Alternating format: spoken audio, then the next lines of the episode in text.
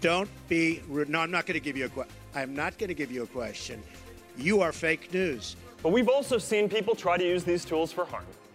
And that goes for Russia interfering in elections, for fake news, for hate speech. Mark controls everything. And it's not to say Mark's not a nice person, but he's entirely incapable of doing it by himself. Fake news, online hatred. It's got governments reeling and social media giants scrambling. Today on Context, the world's savviest techies gather in Toronto for the largest conference of its kind. And in Europe, governments gather to stop online hate at an action summit. There is more work to be done here when it comes to stopping the proliferation of online and violent extremism. In the wake of that summit, Prime Minister Trudeau unveiled a new digital charter for Canada. They have to step up in a major way to counter disinformation. Today on Context, combating fake news and who should regulate the internet.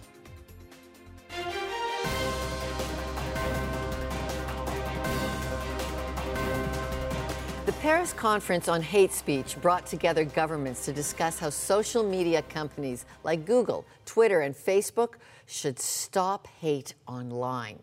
But are they? Facebook took down 77 pages recently for spreading fake news after being tipped off by a group called Avaaz. And Avaaz has just released a research report called Far Right Networks of Deception. Alaphia Zoyab is the senior global campaigner for Avaaz. She joins me from London. Hello, Alaphia. First of all, just define for us right out of the gate what fake news is. Uh, thank you for having me. So, fake news is information that is verifiably false. But I want to start by saying something really important, which is that uh, you know researchers who work on this stuff. Uh, most of us have actually stopped using the word fake news because fake news, let's say, for example, is a story like uh, the Pope endorses Donald Trump. Nothing of the sort happened. The more dangerous kind of information that our research is unearthing is what, what's being called disinformation, which is that elements of it are true, but a lot of it is false. So, to give you an example, our research report uncovers a video that went viral in Italy involving a group of people uh, beating up a police car it was a clip from a film. So the clip is real, but the way it was being circulated online was to suggest that migrants had um, uh, torched this police car, which is false. So you want to reposition uh, that word, disinformation. I've also heard of inauthentic. And this happens because there's no gatekeepers, right? Anyone can do whatever they want. Alaphia, how did Avaaz find all these fake Italian Facebook accounts that were spreading disinformation? So, in January this year, we pulled together a team of researchers, investigative journalists, and data analysts, and we decided that in the run up to the European elections, we would look at the scale of disinformation on social media that might impact the election. Uh, so, it was three months worth of work, and what we found really shocked us.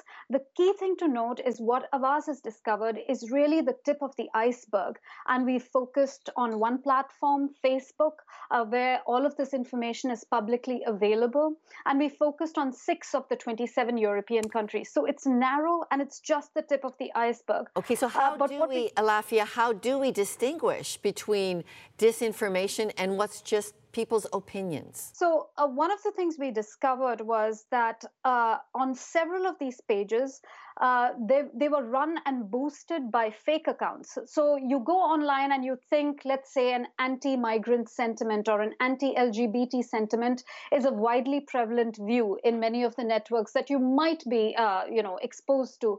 But the truth is that many of these networks use fake accounts to boost their presence online. So you wouldn't know that, right, as a user. So that's why we've been hammering away at the social media to, platforms to say that they have to take the onus to correct the record, which is work with qualified fact checkers to expose people to authentic information. The problem is that uh, Facebook's algorithm, for example, boosts fake content over authentic content. It's very hard as a user to know what is real and what is not. And that's why some of this responsibility has to be on the social media platforms. All right. So, bottom line, uh, monitor yourself and be only um, assured that reliable sources that have fact checkers are what you repeat and what you believe. Alaphia Zoyab from London, thank you for joining us. Thank you. Facebook has revealed they have 30,000 people working on this problem of misinformation. So, how does it happen? Well, here's a primer in fake news. Let's jog your memory. Back to Chewbacca Mom. Candace Payne, her life changed forever after a video of her wearing a Star Wars mask and laughing hysterically went viral, reaching 200 million people real news. But now, if you search Chewbacca Mom on Google, this story appears a satirical hoax, but because it intrigues people, algorithms are set, Google autofills the results, Chewbacca Mom shot, and it almost looks real. Funny until you realize that this same game gets deadly like in Myanmar. You may recall context reported on the Rohingya genocide there, which was instigated by posts from Myanmar's military.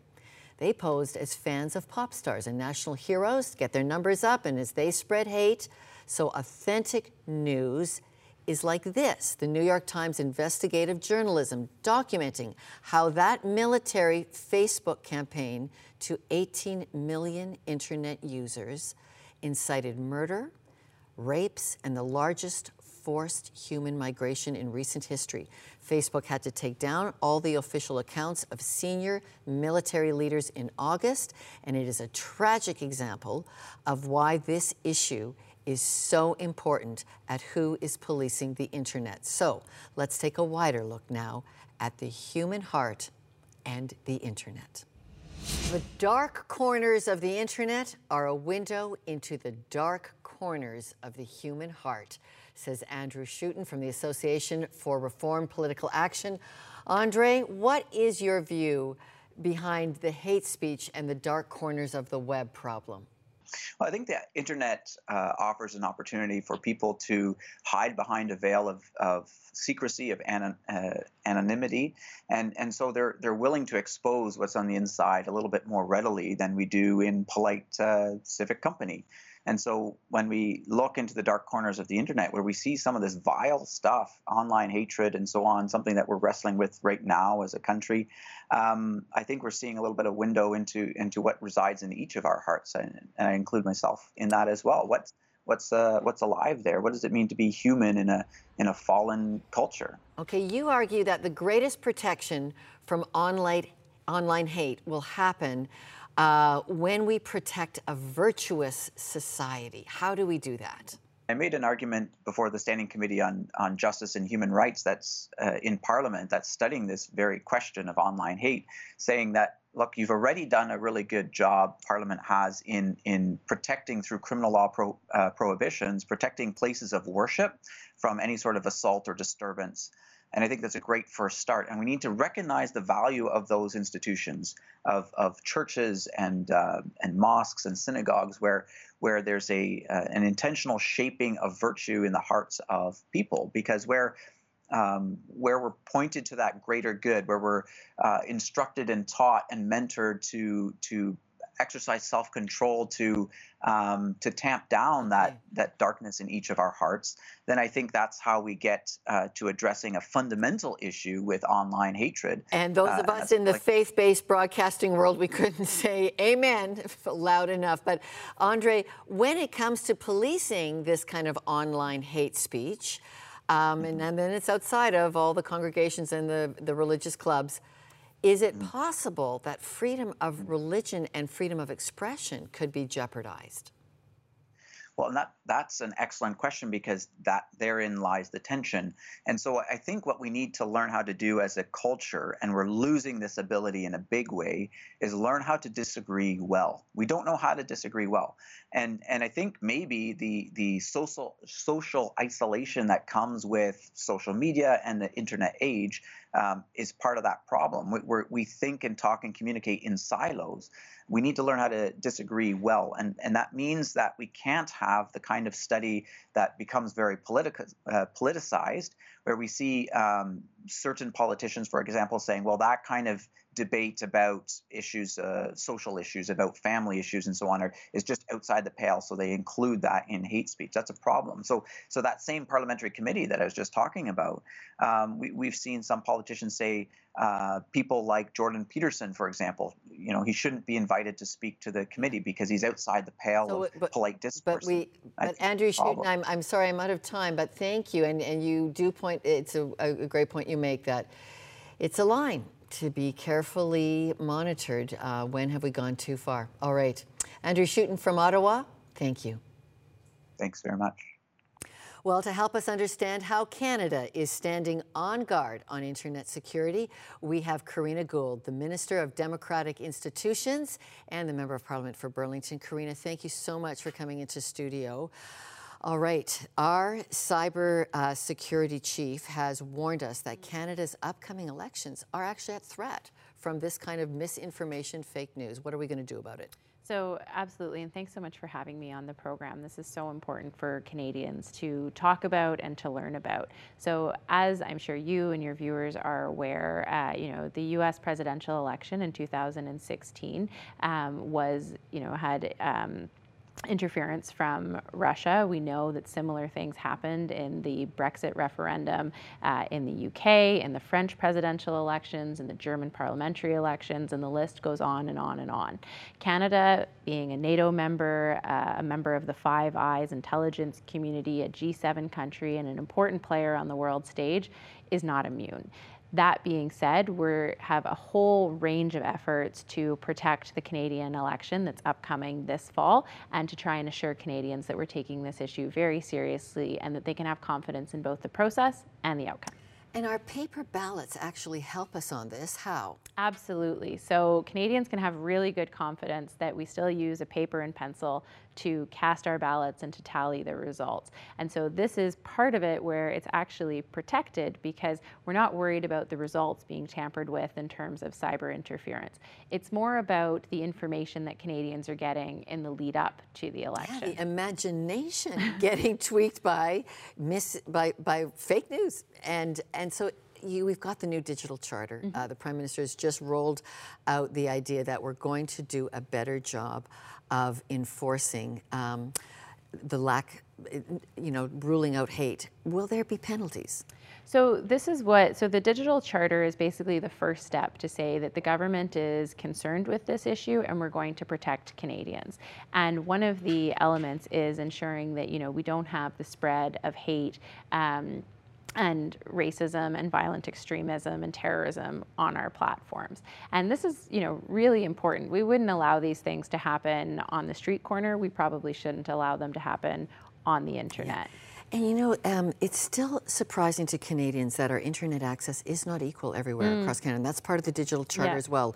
Level playing field and equal access. How much is that? Might that cost? How long might that take? Well, so our objective is for every Canadian to be connected no matter where they are in the country by 2030. Part of the digital charter is making sure that we're protecting Canadians' rights, but mm-hmm. also understanding that connectivity is, is a necessity in our modern life. All right, connectivity. Uh, we're looking today at social media responsibility. Do you think social media giants are taking enough responsibility and can Canada do anything about policing them? So, in terms of the social media giants, I mean, I think they've taken some steps and they've acknowledged that there are problems on their platforms. Can they do more? Absolutely. And I've been talking with them for a number of months about the expectations that we've laid out in terms of our upcoming elections. Facebook has made some announcements in terms of the activities that they're going to be taking. Google and Twitter are going to be making announcements as well. Um, but you know, we really expect that they kind of follow three principles with regards to transparency, integrity, and authenticity of the activity taking place on their platforms. It's the same expectations that we have for non-social media platforms, so broadcast, print, radio. Um, and we expect that they should they should act in the same way. All right, uh, Minister of Democratic Institutions, Karina Gould, thank you for reminding us of our media responsibility. Thank you. Thank you very much for having me. The former Information and Privacy Commissioner for the province of Ontario is a privacy expert at Ryerson University. Ann Cavoukian, thank you so much for joining us. Let's start with Canada's new digital charter, uh, 10 guidelines in it, but I don't read the word privacy. Will it still protect our privacy? I was at the event yesterday. I spoke to Minister Bains. He's very committed to privacy. And the intent of these 10 principles is to reflect that. For example, number three relates to consent and control. Privacy is all about personal control over the uses of your data, including having your positive consent obtained for the uses of that data. So, certainly it's implied in this. And also, he talked about privacy by design, which, as I know you know, is something I created a long time ago. It was included in the new law in the European Union, the GDPR, and they have every intent of including it in a law that hopefully will extend from the creation of this digital charter. Okay, so when a large social media company like Facebook um, is receiving a lot of flack about its privacy issues, uh, is that bona fide? Absolutely. I mean, they have been uh, so flippant about privacy. And in the past, they used to say that they did privacy by design. I called them on it because clearly they're not doing privacy by design. So they changed it to private by design. So it wasn't my privacy by design. It was ridiculous. And now they're saying, uh, obviously, given all the criticism they've received, they're saying, oh, well, they're now going to be doing very strong privacy. Okay, cat's out of the bag, but how can we now make our online privacy more protected? And, and just why does it matter so much to me as a, a private citizen? So, first of all, it should matter to you so much. If you value your freedom, then you value privacy. Privacy forms the foundation of our freedom. You cannot have free and democratic societies without a strong foundation of privacy. We know this. Look at history. Uh, so many examples of this. So it's absolutely essential. And also, it privacy breeds creativity and innovation, prosperity. You can't have um, wild and crazy ideas if you've got someone looking over your shoulder. You'll go inward. It shrinks your cognitive bandwidth. Privacy allows you to do blue sky thinking and just get out there and reap the benefits of this of your wild ideas. And the tricky thing is is people who are posting disinformation or fake news, used to be called fake news, now called disinformation. They think, well, that's just my private opinion. I just want to start posting this stuff. And and this is a this is a tricky line to figure out. It is because what you don't want to do is you don't want to curtail freedom of speech. It's very important that people feel free to uh, exercise their freedom of speech and their ability to post different ideas. There will be a lot of divergence. There's no question, a lot of debate. And so I want to be sure that people can see what is being put out there and then respond to it critically if needed. Privacy expert Ann Cavoukian, thank you for joining us. Thank you.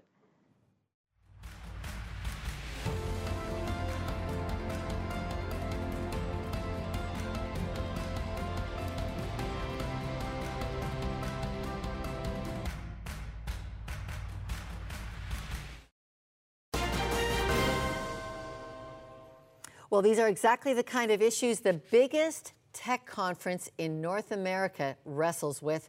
Context producer Susan Ponting went in search of how techies feel about regulating the internet, what they're creating, and putting God, not our social profiles, as the center of the digital universe.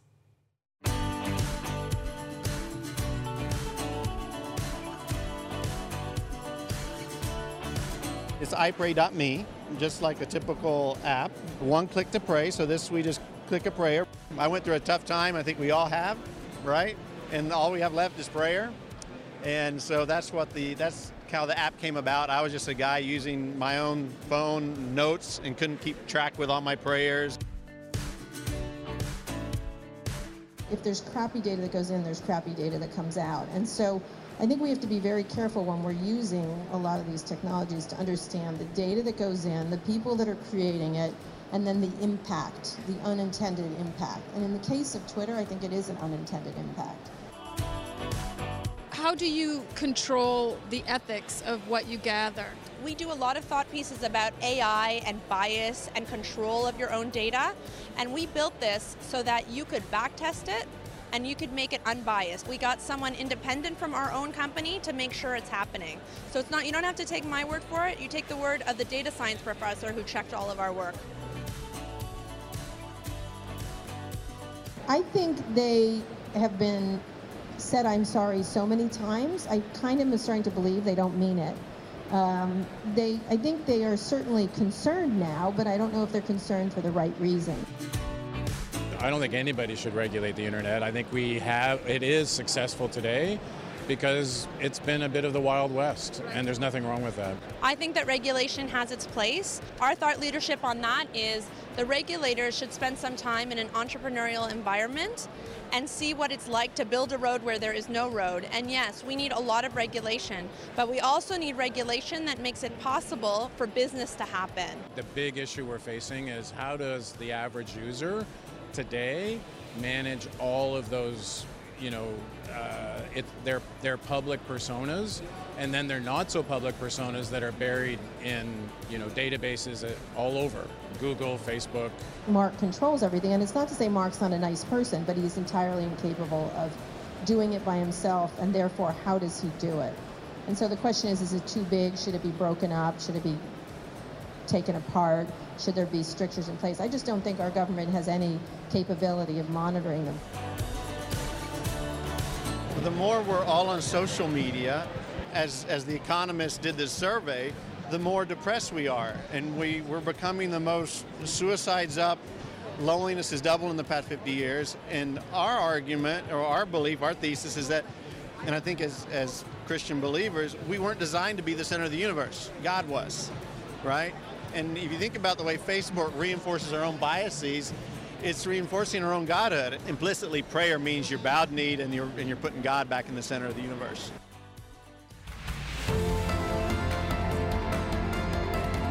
You're watching Context Beyond the Headlines. This is crazy. Never in the history of the world have the top five companies in the world be tech companies. Think about it with me for a second, right? Apple, Google, Microsoft, Facebook, and Amazon. These are the five most influential, powerful companies in the world. Second crazy fact all of them were started by a computer programmer, founder or co founder. This is mind blowing. It's changing the complete way I think about a leader and I think about an influencer. There's this great story in the Bible about a guy named King Saul. He was the tall, big, strong leader, and everyone said, Man, that's the king. That's the guy we need to follow. Well, what happened in the story? This guy named David, he's little, short, with a slingshot. You know that guy? He's the leader. And God said, He's the man after my own heart. I have a group of friends that pray for Mark Zuckerberg every week by his office. And a year ago, Mark Zuckerberg came out saying, I'm no longer an atheist, man. Prayer works. And it's because we are seeing the change happening in our culture. The influencer is new, and they're leading the way through technology. It's about time we said we got to pray for them, we got to spend time with them, and maybe that's even you. And how are you using that influence that you have? This is a whole culture shift. There's a new influencer, it's not the leader we used to know. That is Faith Tech founder James Kelly there, part of a growing community in Canada that brings their faith to their tech jobs. And such is the case with our next guest, Jason Yoon. He's the co- one of the co-founders of Nulogy, named one of Deloitte's Fast 50 and Fast 500 for business growth in tech. Hi, Jason. Hi, how's it going, Lorna? Good. Well, tell us, why might a tech leader need an understanding of God to do their job right? I mean, I think uh, technology is one of those powerful forces, right? That just has the ability to revolutionize and change things, um, change not only societies, cultures, but people on an individual level. And I think, uh, you know, our role as leaders in technology, you know, it is about the technology, but ultimately it's about the people as well. And so how we shape people uh, in our teams, in our companies on a day by day basis is very critical. So if we're taking biblical principles and applying that to how we have one on ones with people, how we organize team meetings, how we set direction for the company or make choices. Mm-hmm. Um, I think having our roots grounded in the biblical truths of God and also following the example of Jesus, um, those are sort of critical elements to how we can have a better society that's sort of led by tech as well as God. So, how did getting a relationship with God develop for you? Um, that's a long story, um, but I think in a nutshell, I would say that um, for many years I was agnostic at best, atheist. Uh, my engineering, rational, logical mind, sort of really focusing on trying to understand more from an apologetics perspective, um, and that never that never like worked for me uh, it wasn't natural. And then, uh, you know, I had a personal crisis last year, and through that, it really opened up my heart to love, forgiveness, the truths of the gospel um, that really changed the way I viewed not only myself, but also my relationship with others and being more other centered rather than being more self centered. All right. Well, and uh, might the idea that there are ethics and morals that need to shape our tech usage um, are we at a bit of a new frontier as we see just how powerful self-publishing and all the different algorithms can be on the on the web?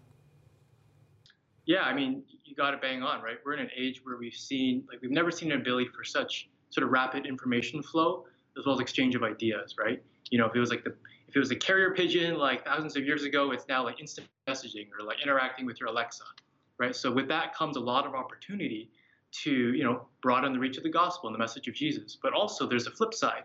You know, this overwhelming noise and uh, misinformation and relativism that distracts and drowns out the truth.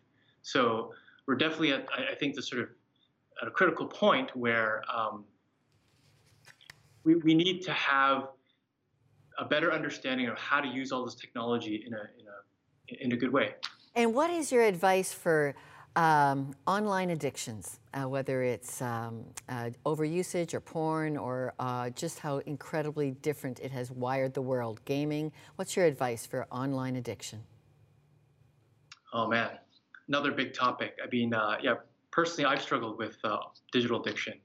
Um, and it's one of those things that when you're in it, you don't know it. And digital addiction can be, is a spectrum, right?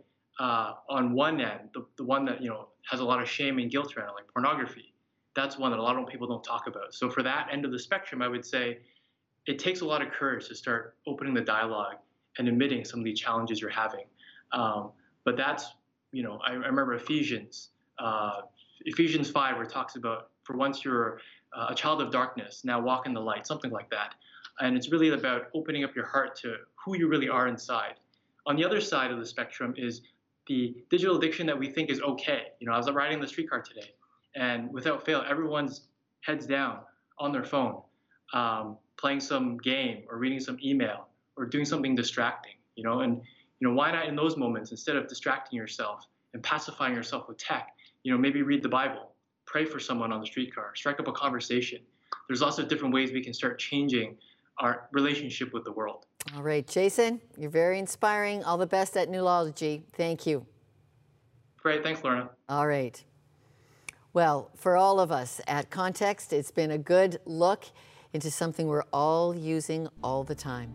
So uh, check out what we've written today about uh, inauthentic news, about taking an accountability to how we're processing and populating online activity.